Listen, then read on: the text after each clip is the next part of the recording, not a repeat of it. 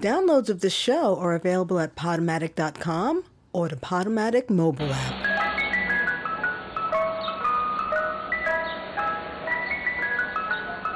Hey kids, you are listening to Radio Free Brooklyn, and this show is Fish Out of Agua with Michelle Carlo. Today is Tuesday, February the twentieth, twenty eighteen. Valentine's Day has come and gone, and that means there's only one thing left for New Yorkers to look forward to besides the day the clock goes ahead. Yep, the first day we hear the Mister Softy jingle, because we all know that's, never mind what the groundhog says, when you hear Mister Softy jingle, you know that spring is coming. So, why don't you just sit back, relax, grab a treat, and head on over to my house for a spell.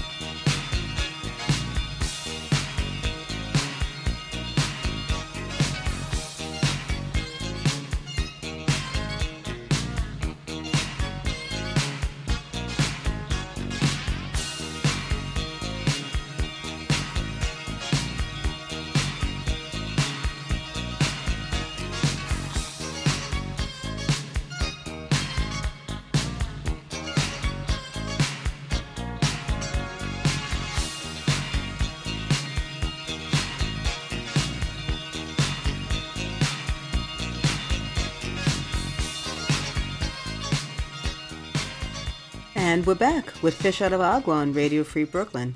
That was the Mary Jane Girls with In My House from their Only For You album back in nineteen eighty-five. And we have a lot of show for you today. We have a fantastic guest artist for you coming up. And I'd like to open up his segment with the song that he picked for this episode.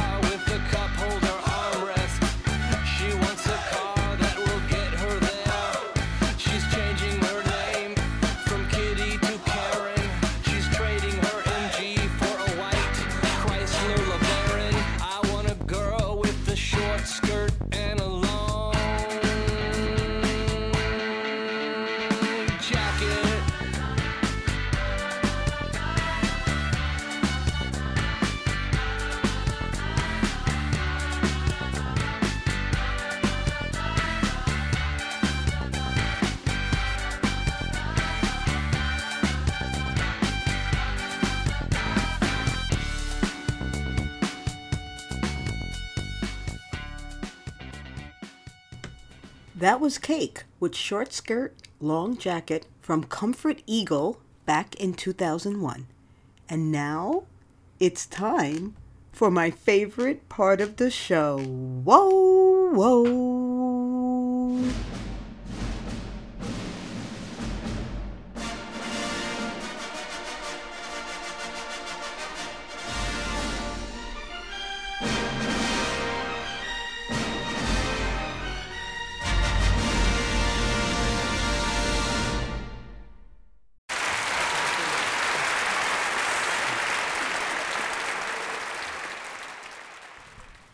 Everybody, welcome to Fish Out of Agua's Guest Artist of the Week. Woohoo! I'm sitting here with one of my favorite people, and yes, I know, every week I say that they're my favorite, but as we all know, it's true because everybody is Michelle Carlo's favorite. Yay. And the man sitting across from me right now has a smile that could light up this winter night sky. Please welcome to Fish Out of Agua, Calvin Cato. Hello, thank you so much for having me. Storyteller, stand-up, writer, and whateverer. Yeah. Very, very occasional actor. Oh, that's right. Yeah. I forgot actor. Thespian. Yes. somewhat, somewhat. Calvin, I'm so glad you were able to come and chat with me. Thank you so much for having me. I'm super excited. And, like, I've always been, like, a fan of your work. So it's, like, really awesome to get to chat with oh you. Oh, my God. A yeah. fan. I'm batting my eye, batting the eyelashes on the air. So, um, Calvin, I start off with asking everybody this. Yes. So, uh, how did we, how and where did we meet? Um, so I we met officially at um, Jackie Peters had a show and that I ran. The Natives Are Friendly. Yes.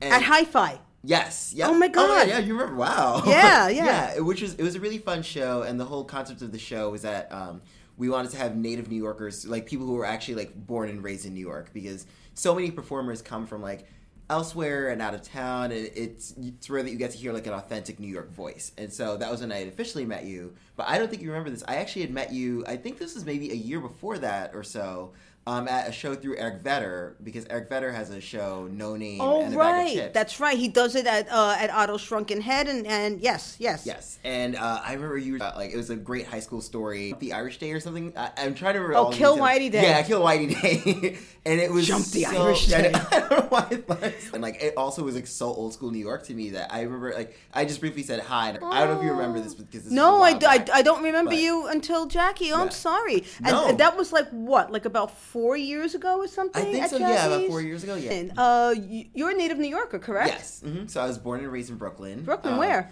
I was born in Flatbush originally. Oh, which part of Flatbush? Flatbush, uh. I was born on Church Avenue, thirty-eighth Street. Which oh, okay. Is very Jamaican, Trinidadian. Like real Flatbush. Yeah, like exactly. Two train Flatbush. Exactly. Wow. Yeah, yeah. Like I would say it's even it was even on the border between like Flatbush and East Flatbush. So like I was really like there, there. Um, so I grew up like in a very West Indian community. My parents are West Indian. Okay, I was so gonna say my dad is Jamaican, my mom is Haitian. Oh wow! So yeah, so it was like a very like cool, interesting. You must mix. Eat really well. Oh yes. Well, everybody that's from the Caribbean eats well. Ah, uh, love it! I love Caribbean food. I mean, obviously, mm. But it's so good. It's like so well spiced. There's a lot of curry. There's a lot of allspice. It's all good. A lot of clove. Scotch Wonderful. Bonnet, yeah. But you can't put too much, or you, or you die. Oh yeah, of course, it'd be so. Yeah. Or it's much. Like it's like ass in the tub the next day. no, no, it tastes good going in, but it hurts going yeah, out. Yeah, it really does. Oh my God, don't need a cushion for that. Oh my God. Okay, so you grew up. You grew up in Brooklyn, or West Indian parent. Did you grow up in a performance-oriented family? Was anybody mm. musician-y, writer-y, performer-y? Like my parents emigrated here, so I was technically I was first generation. Oh, so you're first gen. Okay, yeah. Right on. So, like my mom has like a bit of a. Um, creative bend, like she really likes fashion stuff, so she went to F I T, yeah, and she like took a lot of like fashion classes on her own. Like she really loves like making making um her own like dresses, making like pants, making um like women's suits, stuff like that. But she never did it to like sell, just like more on her own. Oh, so, so that's like I guess her a, a vocation more than like a job. Yeah, like, exactly. Yeah, I don't want to say hobby because that sounds belittling. Yeah. So she's like a seamstress, a dressmaker. Yeah. Wow. Yeah, she's wow. like very, very good at it. Yeah, cause she could, is she good enough to like audition for Project Runway? I would love her to. Like that's tough, and like she likes doing it for herself, and like I think that if she had to do it like for other people or to like please a judge, like I don't think it would mm. be as good. Wow. So did yeah. she make you you guys clothes growing up? Yeah, like she used to make like Halloween costumes for me and stuff. Oh, like wow. Yeah. Wow. Yeah, she's wow. like very, very good at that do, stuff. Do you have siblings? Um, I'm an only child. Oh, so yeah. You got all the attention. Yeah. Oh, my God. Yeah, for good and bad. Wow. So my dad was res- was a registered nurse. He actually worked at Beth Israel, the big one on First Avenue and uh, oh, wow, so, cool. uh, fourteenth Street, seventeenth wow. Street. Wow. Yeah. So he, you know, he worked there. My mom worked at, she works at the Bank of America now, but she used to work at Merrill Lynch. She, like, works as an executive assistant. So okay, so your parents are in the medical profession and corporate. Yes. Okay, so how did they feel having a creative son? Uh, they were not into it. Uh, I because when I was growing up, my parents were always like, "You're going to be a doctor. You're going to be a doctor. You're going to be a doctor." Again, very classic immigrant story. Right. Like, we want you to be professional. We want you to work in the medical field. And I was I was always very interested. You know, like I would sometimes go with my dad to his job, and I would see you know some of the stuff that he did. And it was something that was always interesting to me. But I realized that like my dad worked in the emergency room.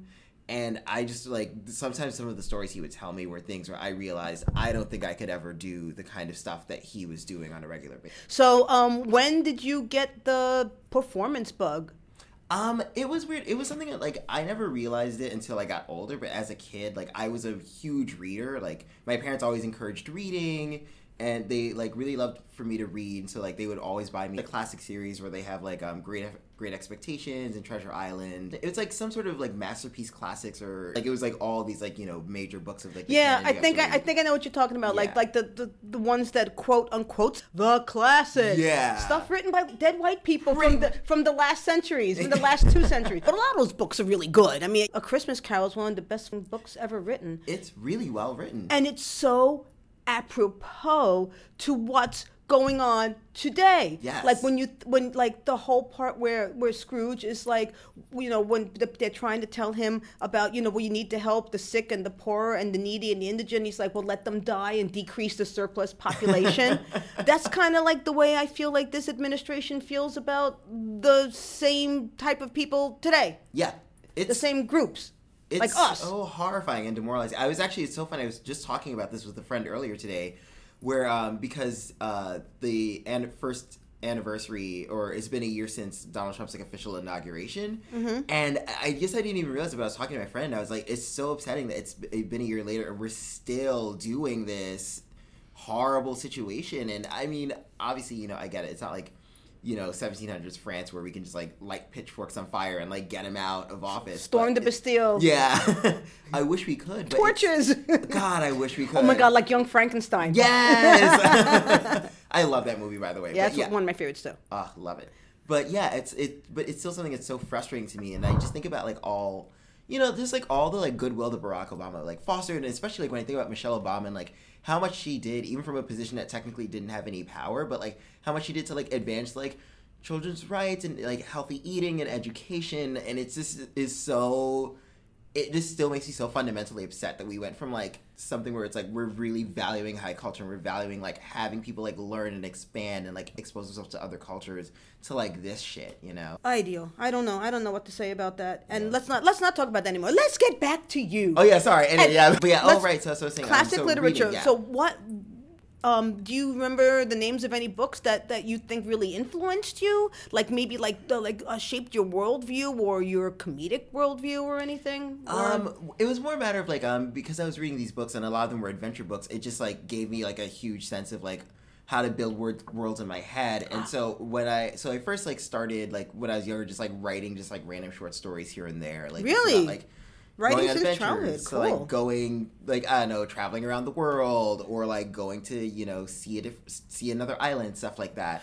Was it like sci-fi that you were into? Were you like into like Treasure Island and like yeah, Mark so, like, Twain Treasure stuff Island, like that? Yeah, like Mark Twain and like uh, Around the World in eighty days, like oh, okay. stuff like that. Um, like those are the things that always influenced me, and then like from there. So from there, like I just always like liked writing and stuff like that, but it was something I just wrote personally for myself. And then when I was in high school, um, I had discovered stand-up comedy.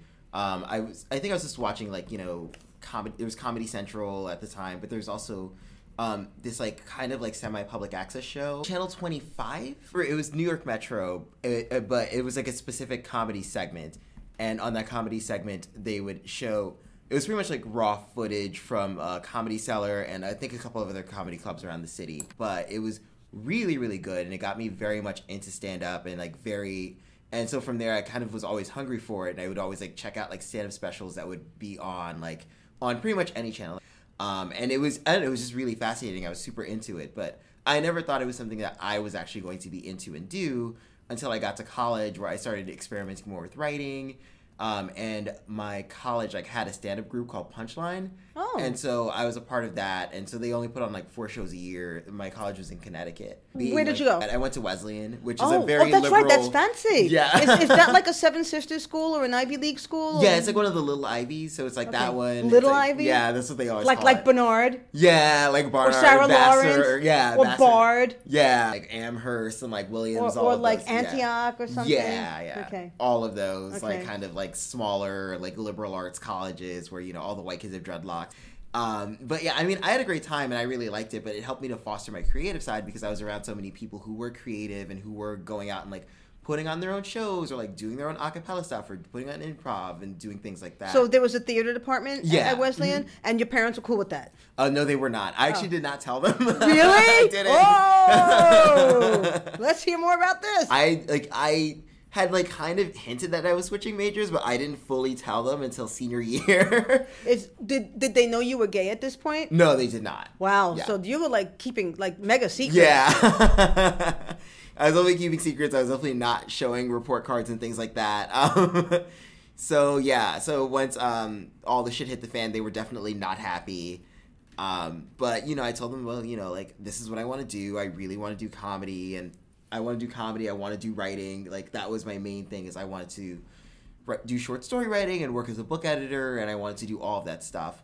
And my parents, like, again, coming from the background they came from, they were like, that's a waste. I don't understand. Like, why would you want to be creative? Or, like, be creative on your own time. And right. They want you to make money. That's yeah. the thing. They, because in their minds, I think that that generation thought that artists were dirty, sucia, that yes. they were on drugs, mm-hmm. they were sluts, their houses were dirty, their kitchens and their bathrooms were skank, yes, and they smelled bad. Yeah, yeah, yeah. Like yeah. they were exactly. hooas. Yeah.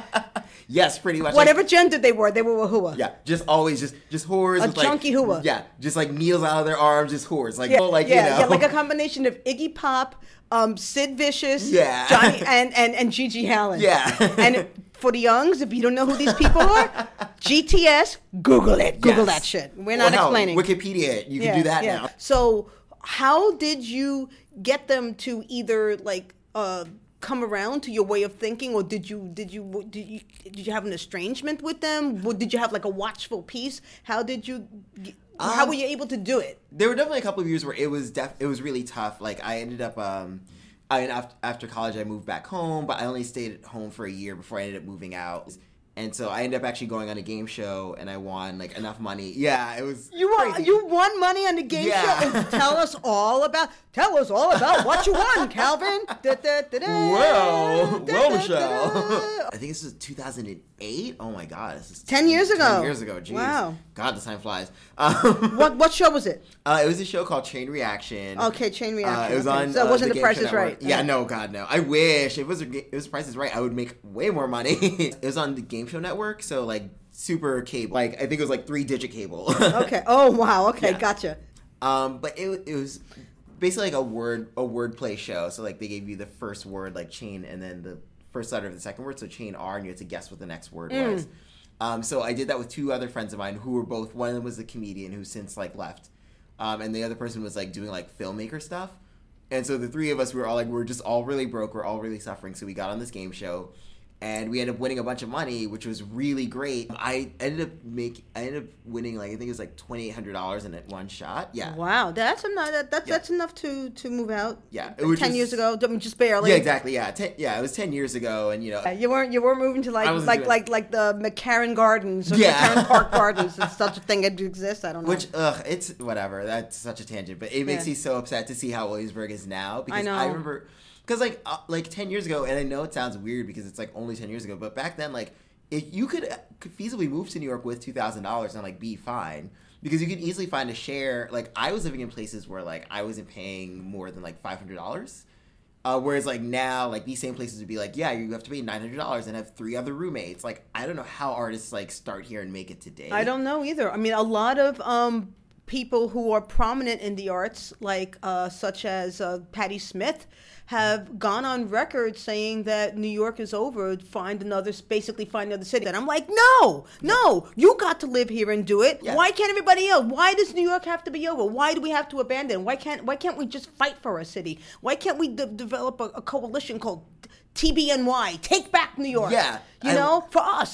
Yeah. For the natives. Yeah. Yeah, we, we should be getting like mad discounts. Like, you know how like they have the New York City I D yeah. card for people that, that are um that, that don't that can't get traditional I D because of their uh, residential status? Yes. Well, because of our residential status, I propose that we also get a special I D card and we get special privileges. I agree. I and like charge that. the transplant. You want to do con- you want to do congestion pricing? Charge the transplants extra. Yeah, I totally agree. And by, by the way, the congestion pricing thing is such. Can we bullshit. do it by state? I would love to. All right, we're not going to get into that. If you're from Arkansas, please pay even more. Because, no, like, I know nice people from Arkansas. I, I know they're nice people, and I know that, yeah, yeah, that yeah, those yeah, nice yeah, people, that's yeah. why they come here, because they yeah. hate Arkansas as right. well. But it just sucks because it's so much harder than it, it was back then. I mean, again, I seriously Everything think about it. I mean, I mean, I remember they were still like when there were still bars where you could like conceivably be like, okay, I can still get a drink for like two or three dollars, and like you could like no what place. What was that? Well, you must have been drinking the P B Rs. Oh yeah, yeah, of course. Yeah. I mean, so what did you do with your with your um, well-gotten gain? Where, well, did, where did you settle and what did you do with it? So I first moved to Harlem. Um, well, it was Harlem, but like that was like as it was turning into Morningside Heights. Like I guess I probably just missed that train because I was so used to being like, no, this is Harlem, because like where I lived was like one twenty-second. So I was like, no, this is for me. I was like, this is Harlem. I see black people here. This is Harlem. But then you know. A lot of, like, you know, white migration started moving upward. Yeah, see, I always thought, I always thought Harlem was, like, above one twenty-five, and up up until, yeah. like, up until, like, Columbia was the Upper West Side, and then from Columbia to one twenty-five, which is Columbia. Yeah. I don't know. What do I know? Okay, so you moved you moved to Harlem, and uh, you said that you had been performing in college. You had been doing sketch comedy and stand-up? Uh, I was doing uh, just stand-up. Okay, I just stand-up. I didn't do st- sketches. Okay. Like, every, there, because there was a whole bunch of other sketch and improv. But, like, we were the only, like, stand-up group, so which was, like, a lot of fun. And, like, that's how I really learned to, like, really appreciate and like stand-up. And, you know, I came to New York City and, like, you know, because everyone, like, the two people who started the group, uh, Adam and Todd Stone, the Stone Twins, very, very funny um, gr- uh, comedic duo. And they told me, they were like, yeah, you know, like, New York City is where they started. And they told me all these places you could perform at. Like, they, they were talking about the Duplex, which is... Uh, big staple, wonderful, wonderful place. It's like a great old like, school. Old it better school. Never close. I hope not. Oh God. Ugh, it'd be so devastating. Yeah. So they told me about the Duplex, and then um, other places. Oh, Mo Pickens. I remember that was a thing. Oh my at the God, time. I remember. I used to perform Mo Pickens too. Yeah. Ugh, I love That's that old place. School. That place closed in two thousand seven. Oh my God. Yeah, I, th- I think long I think ago? Of two thousand. I think it was, I'm pretty sure it's two thousand seven. Ugh. They um, Mo Pickens became uh, an outpost for the performance community that I was in, known as the Art Star community, oh, from, yeah, the, from the lower yeah. from the Lower East Side, from the nineties to the early two thousands when we got gentrified out of the Lower East Side. Yeah. And um, Mo Pickens became a home. I remember Faceboy was doing his open oh, mic Faceboy. There. Oh, my God. You know Faceboy's open mic? Yeah, I remember. I, cause I, oh, I used the, to go all the time. I, used, I caught the tail end of it because I remember it used to be Sundays uh, from like yes. eight to like Whenever. four in the morning. Yeah. yeah. Oh, my God. yeah, I used, yeah. Like I literally was like everywhere. I used to go there all the time. We probably like, were in the same room together. Wow. Did, then we may have like, like probably passed yeah. each other back did, then. Did you ever see a character called Carmen Mofongo with the with that wore crazy hat oh my God. and talk with a Spanish accent and did st- it's so because I remember because I remember uh, like, like uh, years later like us talking about it. I probably did see it then. Oh my God, wow. Yeah, I was I was there yeah. like all the time. Yeah. Like there was another woman named uh, Reverend Jen Miller. She used oh of to course do, yeah I remember yeah. Rev Jen yeah. yeah. Oh my God, you know Rev Jen too. Yeah, I remember oh Rev Jen. God. Uh, there's Mangina. You Mangina. Oh my God. Yeah, and um, I remember I was friends with uh, Will Lee. Yes. Master yes, Will. Yes, yes. Or Master, Master Lee. Master Lee. Master Lee. Um, there's Rick Patrick. Yes. Um, Mister Patrick. Yeah. Oh, my God. Yeah, it's so funny. Yeah, I know, which is why it's so always so interesting is people, like, since I look really young, people are like, what? You knew you? And I was like, yeah, I was I was always around back then. I was always so hungry, and I just loved being around performers, and I loved that energy. And it just also just kept fueling me, like, okay, I really want to keep doing stand-up, and I really want to keep performing, and I just loved being around all of these, like, talented and, like, just super like dedicated folks. Like it was so wonderful. I love that community. It and you know it's, yeah. it still exists. Yeah, it still exists. We're, we're just like. Whoosh. I know, but, you know it's we so come, we much come, more scattered now. Yeah, it's, it's very scattered because there's no there's no performance home. The the last home that, that that community had that was like a central place was the Bowery Poetry Club. Yeah. Oh yeah, God. Yeah. That was so the, devastating. The I went to the night. last night of that too. Yes, I was there. Yeah. Okay. I was there. That was back in two thousand twelve. Yeah. Yeah, twenty twelve. I'm really surprised that we like did not cross paths like before. I know. Yeah. I, yeah, I was a regular there. I was I was yeah. I, I I met my current partner there. Wow. Oh yeah. my God. Yeah. I had no idea about that. Yeah. Oh, now that we know that we yeah. have the shared, the shared counterculture history here. Yeah. Well, did you, I, I want to tell you that um, the show that you're being interviewed on right now, my, my show is part of Radio Free Brooklyn, which is basically an offshoot of that whole Art Star performance scene. Oh, nice. Because Tom Tenney and Rob Pritchard, mm-hmm. the founders and proprietors of Radio Free Brooklyn, were a great part of all the performance going on. Okay, so talk about your stand-up trajectory um, yeah. because you're pretty, you're getting pretty known now. You're almost, to me, you're like you're almost at the point where you go.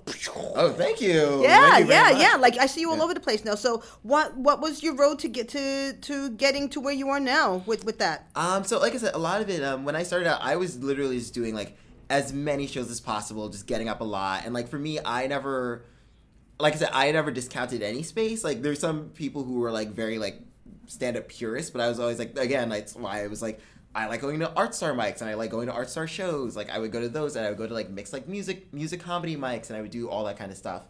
And um, when I really, like, started taking it more seriously was I would go to, like, a lot of just straight stand-up mics, and I would find that a lot of it was just, like, a lot of, like, white guy heavy, like, straight white guy comedy, and it was, like, always, like, very, like, racist and, like, homophobic. And I still remember, like, there was this one time where, like, some guy was telling a joke, and it, the joke literally was, like, do you know what I hate about the gym? Niggers. That was, like, the joke. And I was, like, excuse me? And so I basically was, like, I walked out, and I was, like, this is ridiculous. I can't believe that this is a thing that, like, we're allowing, all, like, to people to say, and no one said anything or checked him or any, like... It, obviously, no one laughed, but it was still a matter of, like, why are you letting this go on? And what year was this? This was, like, two thousand six. And I was like, this is insane, and I cannot fucking believe this. And so I had started September two thousand six. I ended up starting my own mic where I was like, listen, the only rule is, like, you can't be racist, you can't be sexist, you can't be homophobic, and if you are, I just take you off the stage. I think it was called Your Parents' Basement. And uh, I started at this place called the East Village Lounge um, mm. on East uh, third Street and Avenue B, between Avenue A and B. And it ended up being, like, a lot of fun. It, the mic ended up bouncing around to several places, and I ran it for about, like, five, six years. Um, but, yeah, that was, like, how I got my start. And it was really wonderful because I, like I said, because I was so passionate about, like, comedy and listening to other people, like, I managed to draw, like, a very great, like, diverse group of, like, both comedians. It's always so weird, like, you know, you do things you don't really think about them, but, like, I've had, like, a lot of, like, you know, quite a few, like, queer performers or a lot of, like, performers of color who are like, you know, I don't know if you knew this, but, like, the first time I ever performed was at your space, and I really appreciated the fact that you were so, like, open to, like, both giving people of color a voice and open to being like, no, like, we're not putting up with racist bullshit here, because it hinders the other performers from feeling, like, comfortable to say what they want to say. And to be honest, like, I found, like, a lot of performers of color and a lot of queer performers were infinitely more interesting anyway, because I was like, you don't get to hear these backgrounds, because all you hear is, like, the same, like, oh, dick joke, oh, ironic racism, that, like, it's tiring. Yeah. So. Oh, uh, I harassed a woman. Yeah, exactly. This is the face I make when I eat pussy. Yeah. Oh, God. Oh, God. If, if I had a friggin' dollar for every time I've heard that joke, I would fix the power grid in Puerto Rico. Yeah. Which also, huge shame, but... Yeah, yeah, yeah, yeah no, no, no more yeah. tangents.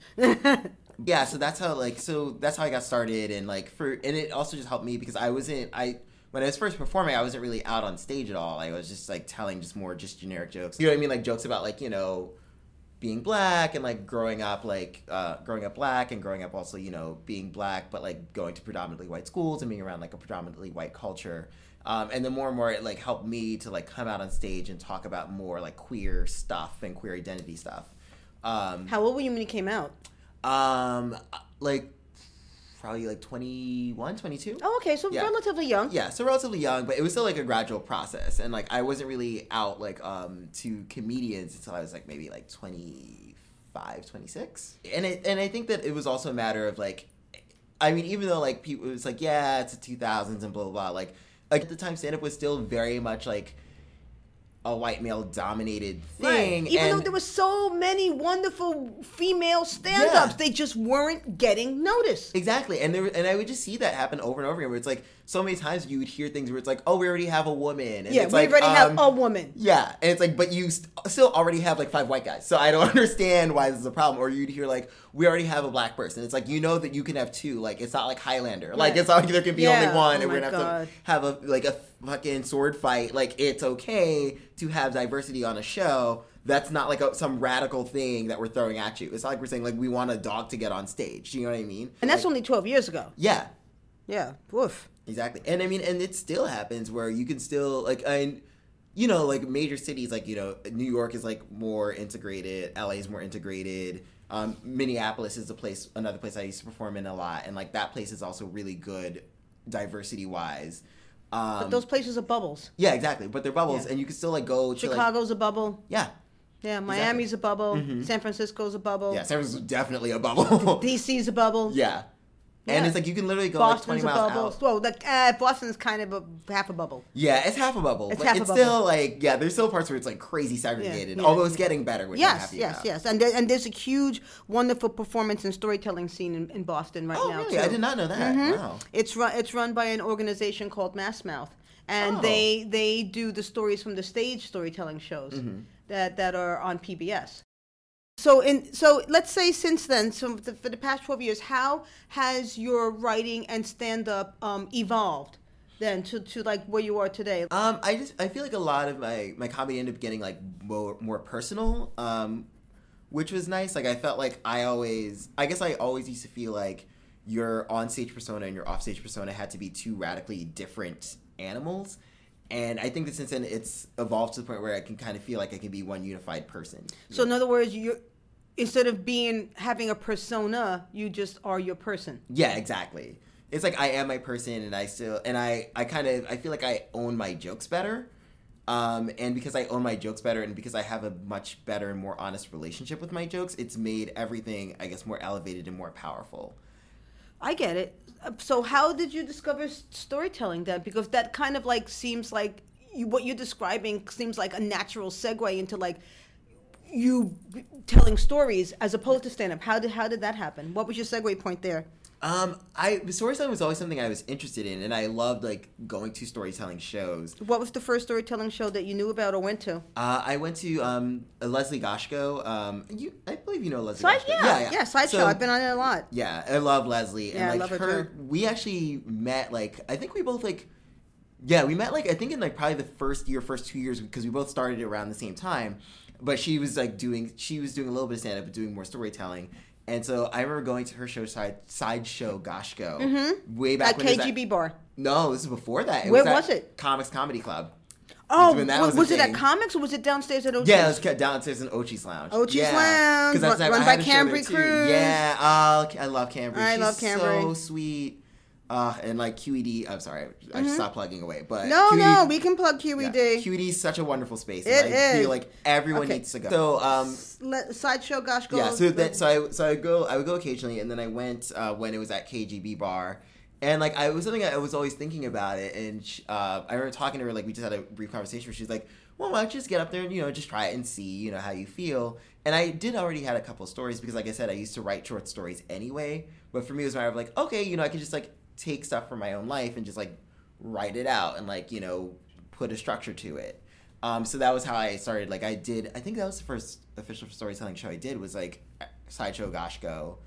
So I did that. And then from there, I was, like, I just always really liked it, and I liked – like, the pacing of it is so different because, again, you're not chasing after laughs, and I feel like you're chasing from your – there's more of a gravitas to it, which I really liked, and that's something that drew me to storytelling. So that's how I ended up starting to do it more and more. And I over the past, like I would say, like three or four years, I've been doing, like, more storytelling shows these days. And it's just – it's also such a, like, freeing and relaxing experience. And, like, it's helped me to work out a lot of stuff. Like, uh, recently, my dad, well, two years ago, my dad had passed away from cancer. And um, I had ended up, like, just taking a break from all sorts of performing for a while. And uh, it took me, like, a year before I could, like, fully, you know, process and, like, deal with everything. And I finally was like, you know, I just want to tell the story about, like, the last, um, the last few months I was able to spend with my dad. And I started talking about it on stage. And I didn't realize that, like, to give it a shape and, like, tell it on stage was a way of, like, releasing, like, all the, like, feelings I felt about it and all the, like, kind of, like, resentments and things I wish I could have said, things I wish I could have done, feeling, like, a bit guilty. There's, like, a catharsis. Yeah, there. Exactly. You know, st- some people make the mistake of thinking storytelling is therapy, and yeah. that's not entertaining. Yes. Because you need to have, and also if something just happens to you, sometimes you, you need to have processed it before it becomes a, a good fodder for a story. Yes, exactly. Yeah, because you need to know what was on the other side, mm-hmm. so to speak. So a little pescado, a fish, because yes. I, I don't say a little birdie because it's the Fish Out of Agua show. A little mm-hmm. pescado told me that you have a story for us. Oh, yes. Okay, let's have it. Okay. Calvin Cato. Ooh, thank you very much. So um, this story uh, actually begins uh, in college. Um, it was my It was uh, between my junior and senior year. This is actually right around when I finally was started to tell my parents, oh, by the way, I'm not going to be a doctor. Surprise! And I'm also going to go to Portland, Oregon. Surprise! uh, which they were very, very not happy about for various reasons. Um, and so it was my friend and I, and our plan was we were going to drive from Connecticut, and we were going to drive her car all the way out to Portland, Oregon. And my friend, she was she's half Asian. and she was gonna go and interview people in like different like uh, in Asian communities and like smaller uh, cities. So like not cities like New York and L A, but um, just smaller places like Minneapolis, stuff like that. And so I was like, you know, this is going to be fun. Like, I've never seen America. It's going to be really great. You know, they talk about how beautiful it is. And we weren't really thinking about the racism at the time. But we were like, it'll be fine, you know, because it, it's two thousand five and it's going to be great. And so uh, we, we load up the car and we buy, like, a brick of weed, which I would never suggest. Kids, do not do this at home at all. Um, never drive across country with drugs, uh, especially not if you're black. That is a bad idea. Um, so, so we load up the car, um, we load up the car, and again, because this is two thousand five, we had forty C Ds that were like mix C Ds that we made. We were like, we're gonna have a mix, and we're gonna get in this car, we're gonna drive, it's gonna be so much fun.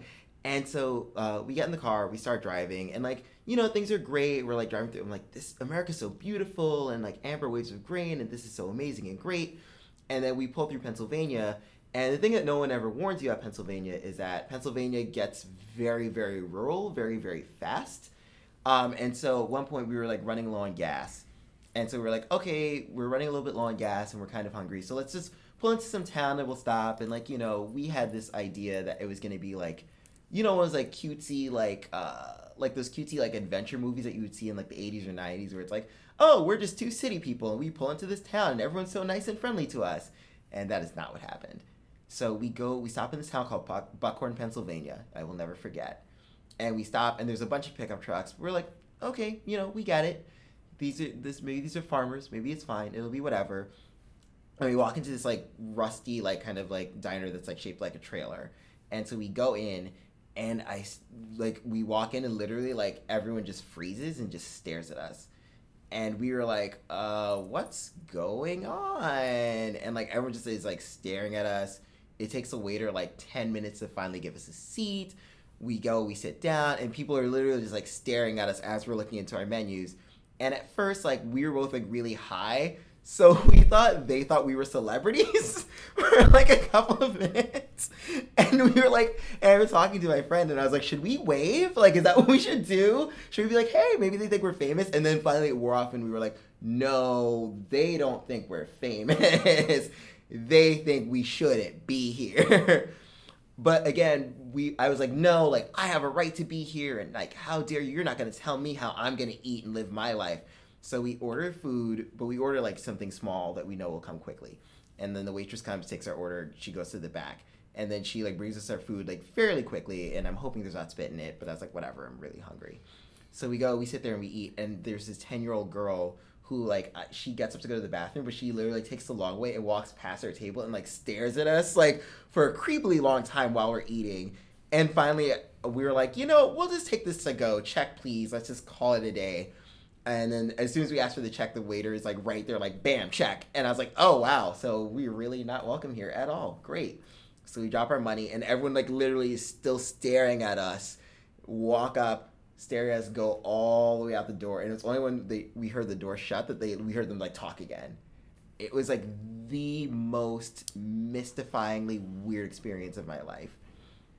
And it was so shocking because we got back to the car and we still couldn't really process the fact that that is a thing that that happened. But, I mean, that's just the matter of the situation. Um, and we went to, and we went to other cities, and other cities it was a lot better. People were a lot friendlier. And, like, if nothing else, people were just like, oh, y'all aren't from around here. But we never got that feeling of, like, loathing and just... It, it wasn't even, like, a hatred. It was just a general feeling of, like, what are you doing here? How dare you break our color barrier? Like, that sort of thing. Crazy experience. But I learned a lot, so and I made it out alive, so that's, you know, wonderful. Oh my God! Make sometimes making it out alive is just the most you can do. Yeah. But what did you learn from it? Um, well, it was interesting. Like I did learn, um, like that. I mean, that was again like one of the worst experiences. There was another bad experience that also happened on the road, um, and this is just a really quick addendum. We went after that. Well, the first thing we learned was we. We were like, we're only going to go to chain restaurants to eat. We're not going to any, like, local places anymore. Uh, we were like, we'll go to chain restaurants only. We won't go off the beaten path. We'll just try to stick to, like, the highways. And if we want to, we can go sightseeing. But we were like, we're not going to eat in small towns like that ever. Oh, again. My God. And that's just, that, that's just so messed up because, like, the best little diners or, or little, like, lunch counters are, like, the places that the locals go to. Exactly. That's horrible. Well... Oh, God. Can, yeah. can, can we be the generation that ends this crap? I hope so. I always, like, said that I want to be this to be the generation that ends passing. Yeah. Because I hate that word. Mm-hmm. And everything that it connotates and it means. Yes. Passing for color, passing for gender, passing for whatever. I yes. just, I, that whole, the whole idea behind that word is just so repugnant. Yes. Let people be whoever the fuck they are. Yeah. You know? And yeah, give people yeah, a chance and just yeah. say hi. Just have That's a bathroom. All. Yeah, have, exactly. Have more than one bathroom because you don't have a big line outside. Yeah, exactly. You know, and, and make, you know, make sure it's well stocked with the amenities. But yes. like, it's have, okay. So where um can, if people want to find you and your fabulousness, um, I'm sure that, that people are so intrigued now by all of this. They want to follow you, and they want to like you, and they want to come see you perform. So how can people find out where you're going to be um, coming up? So um, you can always check my website, calvin cato dot com, and I'm on Twitter at CatoCalvin. Um, I'm also on Instagram at CalvinSCato. I'm rarely on Instagram, but that's... a thing. And do you have a Facebook page for comedy? Yes. Mm-hmm. Um, well, no, it's just my Facebook, Calvin okay. Cato. But yeah, if you just do facebook dot com uh, slash Calvin Cato, you'll find me. Okay, so um, like him on Facebook, yeah. follow him on Twitter, Instagram, because you can. Yeah, exactly. And um, and I also do a show um, every Monday at Freddy's Bar in Brooklyn. Freddy's, I love yeah. Freddy's. Oh yeah, wonderful space. Um, and it's a show called Ed Sullivan on Acid. It's uh, one of the longest running free stand-up comedy shows in Brooklyn. Um, and basically for every person who comes, we donate a dollar to a different charity. So we've done charities such as um, the A C L U, we've done Bl- Buy From a Black Woman, and what they do is they help like black women start their own small businesses. Um, we do Lambda Legal, they help them, they, they're a law firm that, or a law organization that helps like L G B T citizens get, um, maintain their rights. Um, and we've done like just Red Cross, stuff like that. And it's Mondays at Freddy's Bar on... Every week or every month? Uh, every week. Every week. Every Monday, okay, yeah. Weekly. Yes. Mondays. What time? Uh, nine p.m. Okay. Weeklies Monday. Ed Sullivan on Acid, nine p.m. You can see Calvin Cato. Wow. Yes. I think I want to check this out. Yeah. Yo. I can I, I, I know where Freddy's is. Yeah. I know definitely. Where Freddy's is. So um so in, in closing I asked everybody this question and I'm I totally like so excited to hear what you're gonna say about this. So Calvin, mm-hmm. what would you tell mm-hmm. the child sitting alone in their room, under a tree, at their desk at school, staring out a window, lost in thought because they know that they have something in them that is greater than what most people expect or that may be kind of counter to the wishes of some of their family. I'm talking about creativity. I'm talking about expression of gender. I'm talking about the that I want to be me. Yeah. What would you tell that child? I would tell that child that I know that it's scary and I know that it's hard when you feel like you have something like that seems like different, but understand that different doesn't mean bad and it doesn't mean abnormal. So, sometimes, and a lot of times, different just means special. It means that you're a very special person and that you have the right to own yourself and to be able to explore what you want to explore. Because the only person who can make you happy ultimately is you. And you there's no need, I, and I feel like this is stuff that I tell myself now constantly, but there's no need to ever put yourself down. There's never any need to feel ashamed because you have a thought that doesn't necessarily line up with what other people think. Like, you have thoughts and your thoughts matter. And it's important for you to like pursue your thoughts and understand how you feel and understand your body and understand yourself. So embrace the difference. Yes. Oh my God, Calvin, thank you so much for being seriously, on Fish Out of Agua. Thank you so much. Hug on the air. Yay. Hug oh my gosh. Air. Seriously, Woohoo. Thank you so much. You are most welcome.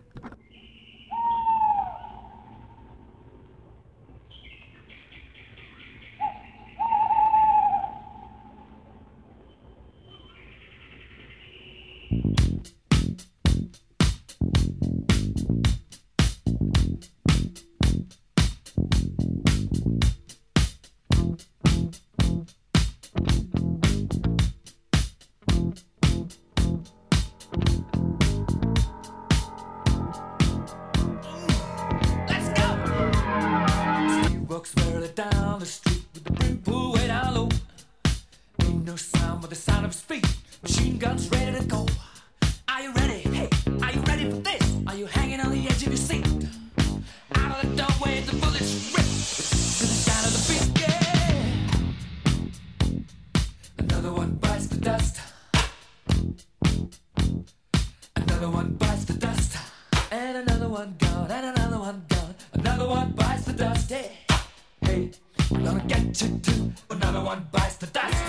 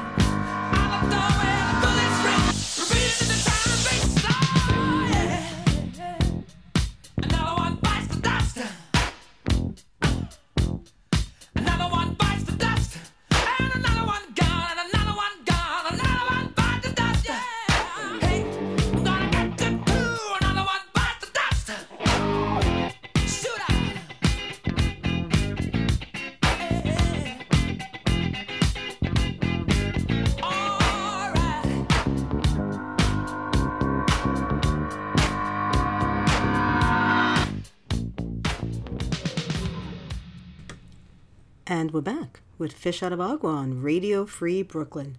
You just heard Queen with Another One Bites the Dust from the album called The Game back in nineteen eighty. Another one of Calvin Cato's picks. Wow, that was some interview, man. I love Calvin. I, if I could have him back on the show, I would. I don't know if I've ever said that before. I just really, really, really enjoy talking to him. Just like I enjoy talking to everybody. You know what? I don't play favorites. You know why? Because everyone's my favorite. Well, kids, guess what? That's our show. Once again, you have been listening to Michelle Carlo with Fish Out of Agua on Radio Free Brooklyn. Go visit the radio free brooklyn dot org page. Donate. Sponsor a show. We have tons of shows. Come to an event. We have tons of events. We have an event coming up Thursday, March first at The Well, two seventy-two Meserole Street in Bushwick. It's a video launch party for a glam rock new wave band Deetra, also featuring Durston Ray and the Lord Calverts. Go to radio free brooklyn dot org and look for the events. So we're going to close with um the last song that Calvin picked. It's by Rez. It's called Golden Boys. It's from her How Do I Do album back in two thousand one. So sit back and chill out with Rez and Golden Boys and stay tuned for Brooklyn Bandstand next. And we'll see you next week, kids. Woohoo!